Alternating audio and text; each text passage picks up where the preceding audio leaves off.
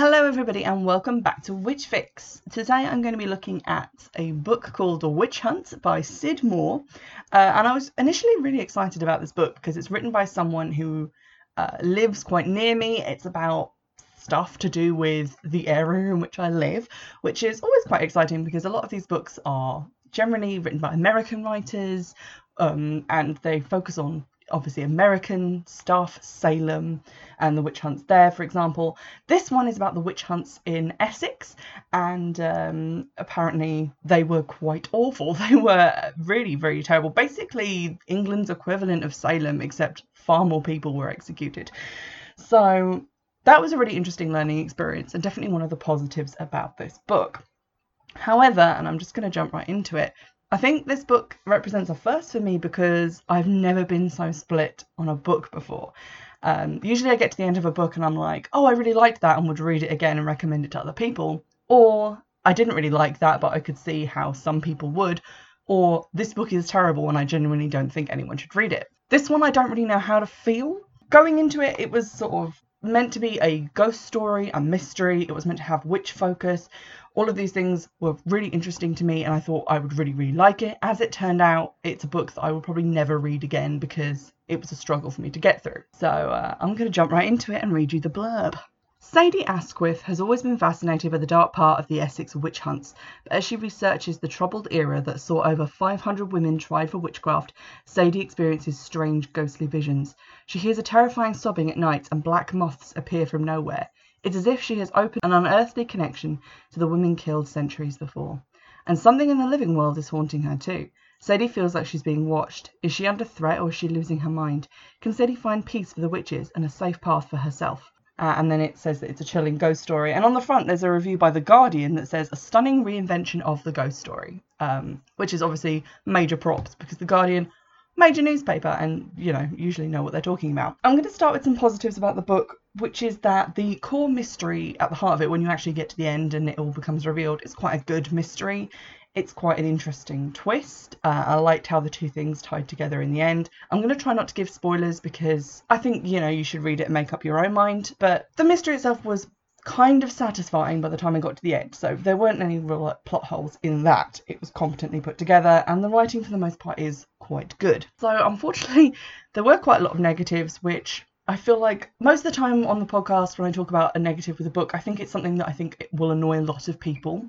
I feel like these are more personal things to me, so treat this review as even more subjective than normal because quite a lot of these things annoyed me and I ended up not having a really good time with the book. For example, the book is over 400 pages long, which is very long for a book of this kind, like a mystery novel, uh, especially like a modern one. The Drowning Pool, which is the author's first novel, is about half the length.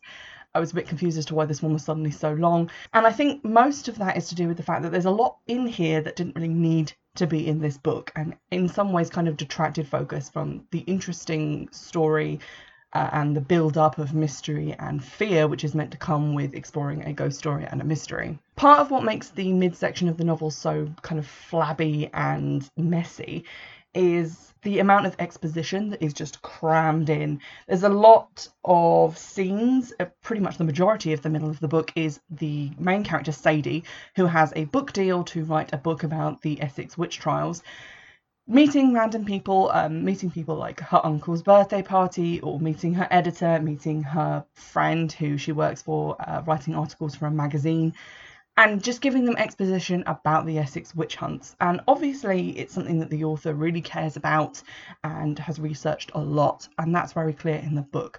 But a lot of it just feels like here is all the research that I've done, and I've just copy pasted what could be half of a chapter from a non fiction book into this fiction book, which it feels quite stodgy and the conversations are quite slow moving, quite contrived, because they're just talking in these like long, long passages about this is stuff that happened. There are some great sections later on where Sadie recounts briefly stories of actual hunts that occurred um, there's a really sad story, uh, which is a true story, uh, about a little boy who was basically orphaned because of the witch hunts, and his only friend was a horse that he like slept next to in a field on cold nights, and because he talked to it, they thought he was a witch and they killed him. That's horrifying, and the book does a really good job of bringing that across because it's quite a short section and it feels organic the way it's introduced in the conversation. But the beginning, a lot of the facts about the Witchfinder General, for example, Hopkins, are just very thickly laid on and very lengthy, very dry, and it just feels like no two people will be having a conversation about this. It just feels like the author has done a lot of research and wants to put that in the book, but not in necessarily a very organic way that you would normally see in fiction. The other side of things that is kind of crowbarred in is this connection between witches and the Essex girl archetype. And when I looked up the author Syd Moore, who is um, a lady, not a man, to eliminate any confusion because it is a gender neutral name, um, she is apparently an activist and is actively working to kind of destroy this stereotype of the Essex girl as some sort of screaming ladette in white stilettos with a low cut top. And this is kind of a stereotype that I'm aware of because I was born in Essex, I live very close to Essex, spend a lot of time there. I feel like it has very little place in this book. Again, it feels like the author cares a lot about it and so wants to bring it in. And so the main character periodically writes articles about Essex, about things going on there, and about these stereotypes. And then has these long conversations and like internal ramblings where they try and connect the idea of witches being executed for being, you know, outspoken, free with their affections in a way that um, people at the time, because they were quite buttoned down, didn't like. Um, and various other things, trying to connect those two ideas. And I can see how they kind of are connected, but at the same time, it has very little relevance to the actual plot of the book and doesn't really need to be there. It just feels like the author climbed up on a soapbox for 10 minutes and just stuffed that in the book as well because it was something they were interested in without really thinking about how it would come across in the plot. And I think there are maybe better ways to do that. Something else that kind of bothered me at the start of the book was that Sadie, I think for the majority, like the first three quarters of the book, has a real dearth of motivation. Um, she already has a book deal, so she's not really struggling to find a publisher for her book to try and get it done to a time limit because she meets her new editor and he seems kind of happy with the progress that she's making. There's no pressure on her there. Although her stepdad goes missing at the beginning of the book because um, her mum dies and her stepdad, who has like a history of mental health problems, has got missing and she finds out that he's off his medication in like the first like 50 pages. Although he's missing, she doesn't really seem to make any effort to actually look for him and doesn't actually worry about him at all. He's he's not mentioned from about page 50 to about page 150 when he randomly shows up again. So it just kind of feels like Sadie has no purpose in the story. She's just going about her normal daily life, meeting with friends, and although a few ghostly things are happening, she doesn't really show a lot of curiosity in trying to work out what's happening. For example, she gets a random message on Facebook, um, which seems to be from a ghost using Messenger. And although she contacts her friend who's in the police um, to look at her computer, he says, you know, there's no real record that a message was sent to you. But she doesn't then take her computer to like the genius bar to be like what's happening with my computer she doesn't install software or try and work out where this message is coming from. She even thinks at one point that the person who's sending the messages might be able to see her, but this doesn't seem to worry her at all. She doesn't really care a lot, and it feels like as a character, she's very passive. Stuff happens to her uh, because the plot needs to happen in the book, but she doesn't seem to make a lot of decisions. People just tell her things, and then she has no curiosity in actually following those up. Now, I think maybe as a way to combat the fact that the first half of the book is a little bit slow, the author starts chucking in these things about how stuff is going to happen and how it's going to be dark and scary and interesting. So it will say things at the end of chapters like, I wish I knew then what I know now, or if only someone could have told me, or things were about to get a hell of a lot darker. And these are the ones that I managed to go back and find. So page 20, 70, 74, 79, 158, 246, 250, 265, 273, 314, 375, 384. So it happens 12 times that I could actually locate once I'd finished the book. And you can do that one or two times to kind of build tension. Um, but it's kind of a lazy way of foreshadowing. Like, foreshadowing is when something ominous happens that the actual characters might not be aware of, but you as the reader is like, oh, this is a little bit not good and kind of signals that bad things are going to come. For example, the moths in the story are kind of ominous and creepy, and I feel like they kind of show that something dark is going on. But you don't really need to the end of like 12 chapters to be like, if only I had known what was about to happen. It's like, well, then get to that. Stop trying to give me a potted history of the Essex witch hunts in these like giant chunks of exposition. Weave it into the story and just let the story happen faster because I am losing interest. I think the reason maybe that the midsection is so padded is because for 100 pages her stepdad needs to disappear and then he needs to come back later, but he needs to have been missing for a while, which I kind of get. But one of the things that bothered me is that she doesn't like call the police or try and check in on him. She doesn't even go to his flat after the first time, and that's only because a nurse at her mum's hospice tells her to go and check up on him. She doesn't really take the initiative to continually go there, to check up on the place, to even ask the neighbours to keep an eye, you know, things that people would do. And she doesn't also deal with the death of her mother in any way during that section. She doesn't pack up her house. She doesn't even visit her house until the end of the book when she needs to get a clue from there. So it feels like uh, there's a lot of stuff that she could be doing and a lot of stuff that could take up the time that the author needs to pass. But what we have instead is just random exposition. And also, if you need the stepdad to disappear for quite a while, just say that he disappeared a while ago before the book starts. Because he apparently he's not seen at the beginning of the book. He disappeared slightly before, like a couple of days before her mum's death, and she hasn't seen him since. So just say that he disappeared a couple of weeks ago and has been missing for a while and show that Sadie is worried. It, it just made very little sense to me. One, the lack of worry that she has, and two, the, the very clear kind of padding out of things until he's ready to show up again. Again, these are things that probably will only bother me, so that's why I said it's incredibly subjective.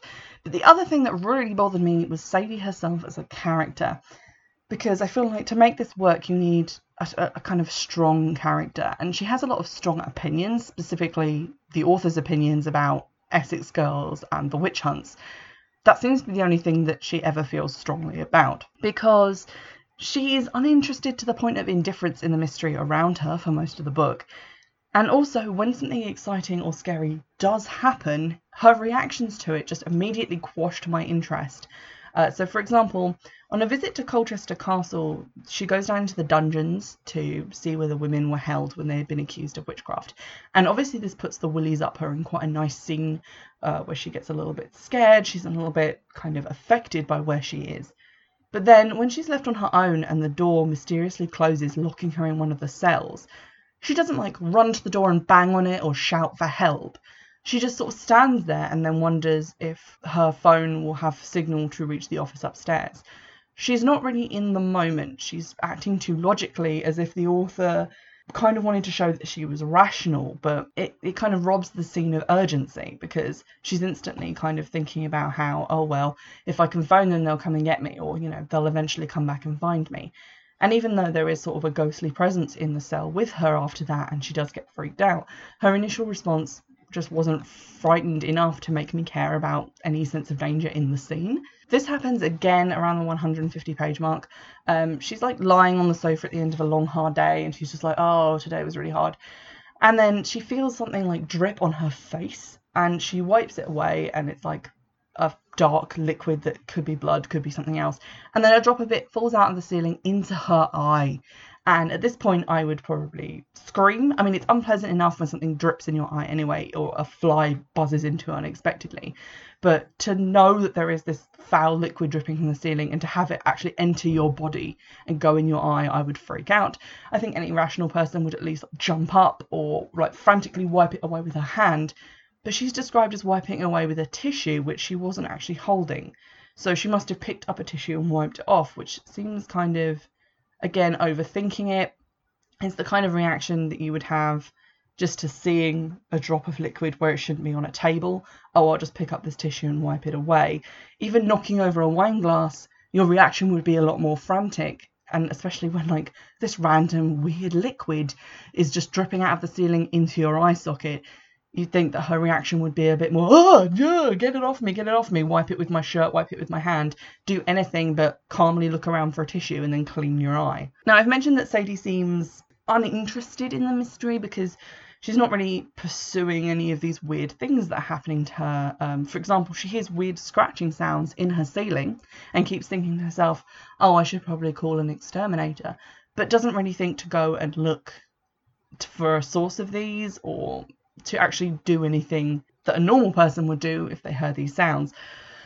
Um, the kind of clincher for that, uh, for her like lack of investment in the mystery, came after she accepted that she was being kind of spoken to by ghosts of people who had been executed for witchcraft, and she decides that they must be looking for justice because none of the women were ever pardoned for these like crimes supposedly that they were executed for. So she goes to the magazine where she does articles and she's like, we should organise that, we should do a campaign to get pardons for these women. And I was like, yes, finally, she's doing something. She's getting excited. This is where all of her knowledge about witch hunts comes into play, and she'll get to finally like fight for something. But then instantly she's like, okay, we should do this. And then one of the assistants at the magazine is called in to help, and they say, oh well, you can help us because you know a lot about this. And she's like, me? I don't have time to do that. I'm writing a book, guys. And it just feels like she's like, oh, okay, these ghosts have come to me for justice. I'll just pass that on to an underling and then I can get on with my life. She just seems really not interested in her own story. And it's like she's a bored actress just phoning in a performance in a movie that she feels is beneath her, which is a massive problem for a fictional character that is created to carry this narrative aside from finding her just generally bored with her own story, I also found Sadie quite unlikable because although she's really kind of up on, uh, you know, how even though she's an Essex girl, she doesn't conform to that stereotype, she's very quick to stereotype other people. For example, she meets like uh, an older lady and she sort of comments that, oh, an Essex woman would never let herself be seen without makeup and her hair done properly. Essex women take care of themselves. And when her kind of love interest guy, who is a police officer, brings a colleague to her house to look at her laptop, which is quite nice of him considering that she seems to be hysterical and worrying about literally nothing. All she can comment on is how fat the woman is and how she stomps and how she looks sour uh, and how she like stabs at the keyboard with her pudgy fingers. Um, and she's just generally internally rude about basically everyone she meets, except for the two guys in the book that she wants to fuck. So she doesn't come off as incredibly likable. She also doesn't have any interest in people. At her uncle's birthday, which she doesn't want to go to, she meets a woman there who's a friend of the family who she hasn't met before. And she's just sort of looking at her like, oh, this woman who's wearing a hippie skirt. Oh, she's talking to me. Oh, I don't want to talk to her. Ugh, people. But then as soon as the woman says, "Oh, I have something like to do with the witch hunts that I know about," she's internally like, "Oh, this is probably just rubbish that I've already heard." But when the woman demonstrates that she has knowledge that could be helpful to Sadie in her book, suddenly Sadie has time for her. And so she just comes off as being kind of a bitch. Um, so I didn't have a lot of time for Sadie as a character because she seemed one like a bitch and two like she felt she was too good for her own story, which was a bit of a problem for me. Now I've kind of gone through the major problems that I had with the book and how I didn't really find it that engaging. Again, I will say that the actual plot underneath all of that is semi interesting and the conclusion is I guess, well thought out. It definitely feels like one of those books where the plot is driving things more than the actions of the character, which is a little bit of a shame. But the actual mystery seems to quite be quite well thought out, and there's a lot of, I guess, interesting stuff that draws on the history of Essex, and definitely made me more interested in the history of this place, which is so close to me, and yet I know so little about. Um, when I was only a couple of chapters into the book, I'm enjoying it quite a bit. I ordered The Drowning Pool, which is the author's first book, and I know she has written some other books that focus maybe a bit more about like the Essex witch hunts. Having seen those books in real life, they do look shorter than this one, so I feel like maybe they'll have less of this extraneous stuff that I took issue with. So I'm looking forward to reading those. Um, and I do, you know, encourage you to pick this up if you have the energy for like a 400 page book, which is quite slow going. Um, and to be honest with you, I kind of saw the mystery coming from about the 350 page mark.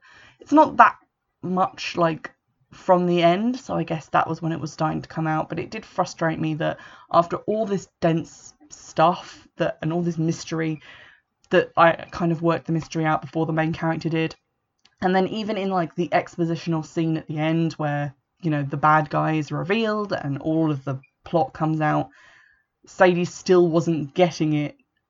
And that really frustrated me because I felt like by that point she should have known what was going on. But yeah, I encourage you to pick this up if you're looking for a sort of modern book which focuses on the witch hunts in England, which is quite interesting and can give you a little bit of history about that, or, you know, to be honest, quite a lot of history about that. Um, and definitely look out for other books by Syd Moore because I feel like she at least knows her stuff and has done a lot of research. I just feel like maybe this book wasn't the one for me, um, but maybe some of her other books I will enjoy more uh, with you know different characters and a different setup. Although I am going to trigger warn, um, I know I didn't really discuss this because I kind of did want to talk about the plot, but I am going to trigger warn if you decide to pick this book up that there are discussions of sexual assault in there as well, as well as scenes which could kind of indicate an abduction or sexual assault, which could be uh, a little bit triggering for people as well. And obviously, a lot of things in there about like mental health, um, potentially suicide attempts. Um, so just be forewarned. There's nothing in there that's like graphic or um, overtly stated, but just err on the side of caution. I'm just going to end by reading a little bit that I, I thought was quite cool, although the book never really allows you, well, never really allowed me to feel scared by anything that was going on. Um, I did quite enjoy this section. It's around page 300 and it's where Sadie's on her way home, but she f- comes over a little bit funny on the train and gets out at a small rural station. Uh, and it's there that she has another encounter with a spirit. So I'm just going to read you this section. The station was empty.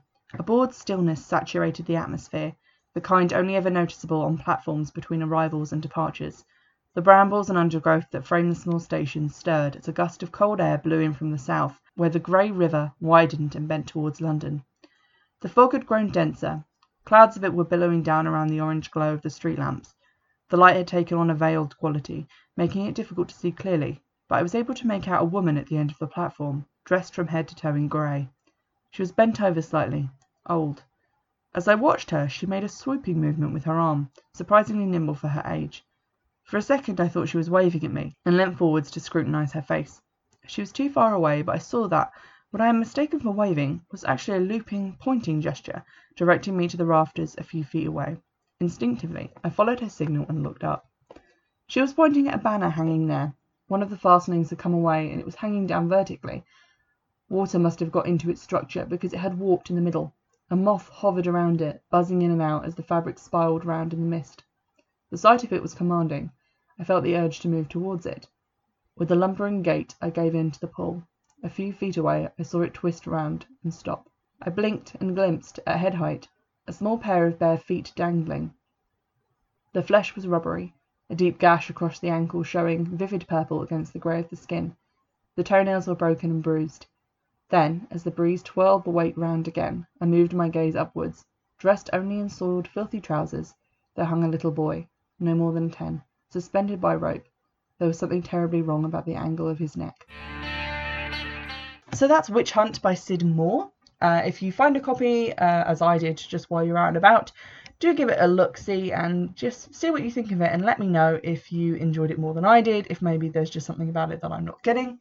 And if you've read any of her other books, let me know if you think there's one that might be more to my tastes. In the meantime, you can get in touch in all the usual ways Twitter, the YouTube comments, and be sure that you are also subscribed to the YouTube channel because that's where I do my giveaways, uh, which you might not get if you're only listening to the podcast version. And if you're listening on iTunes, please remember to review, rate the podcast, and you know, even if you're not listening on iTunes but you have an iTunes account, drop over there and give me a little rating because I need external validation. In the meantime, I'll see you in the next one.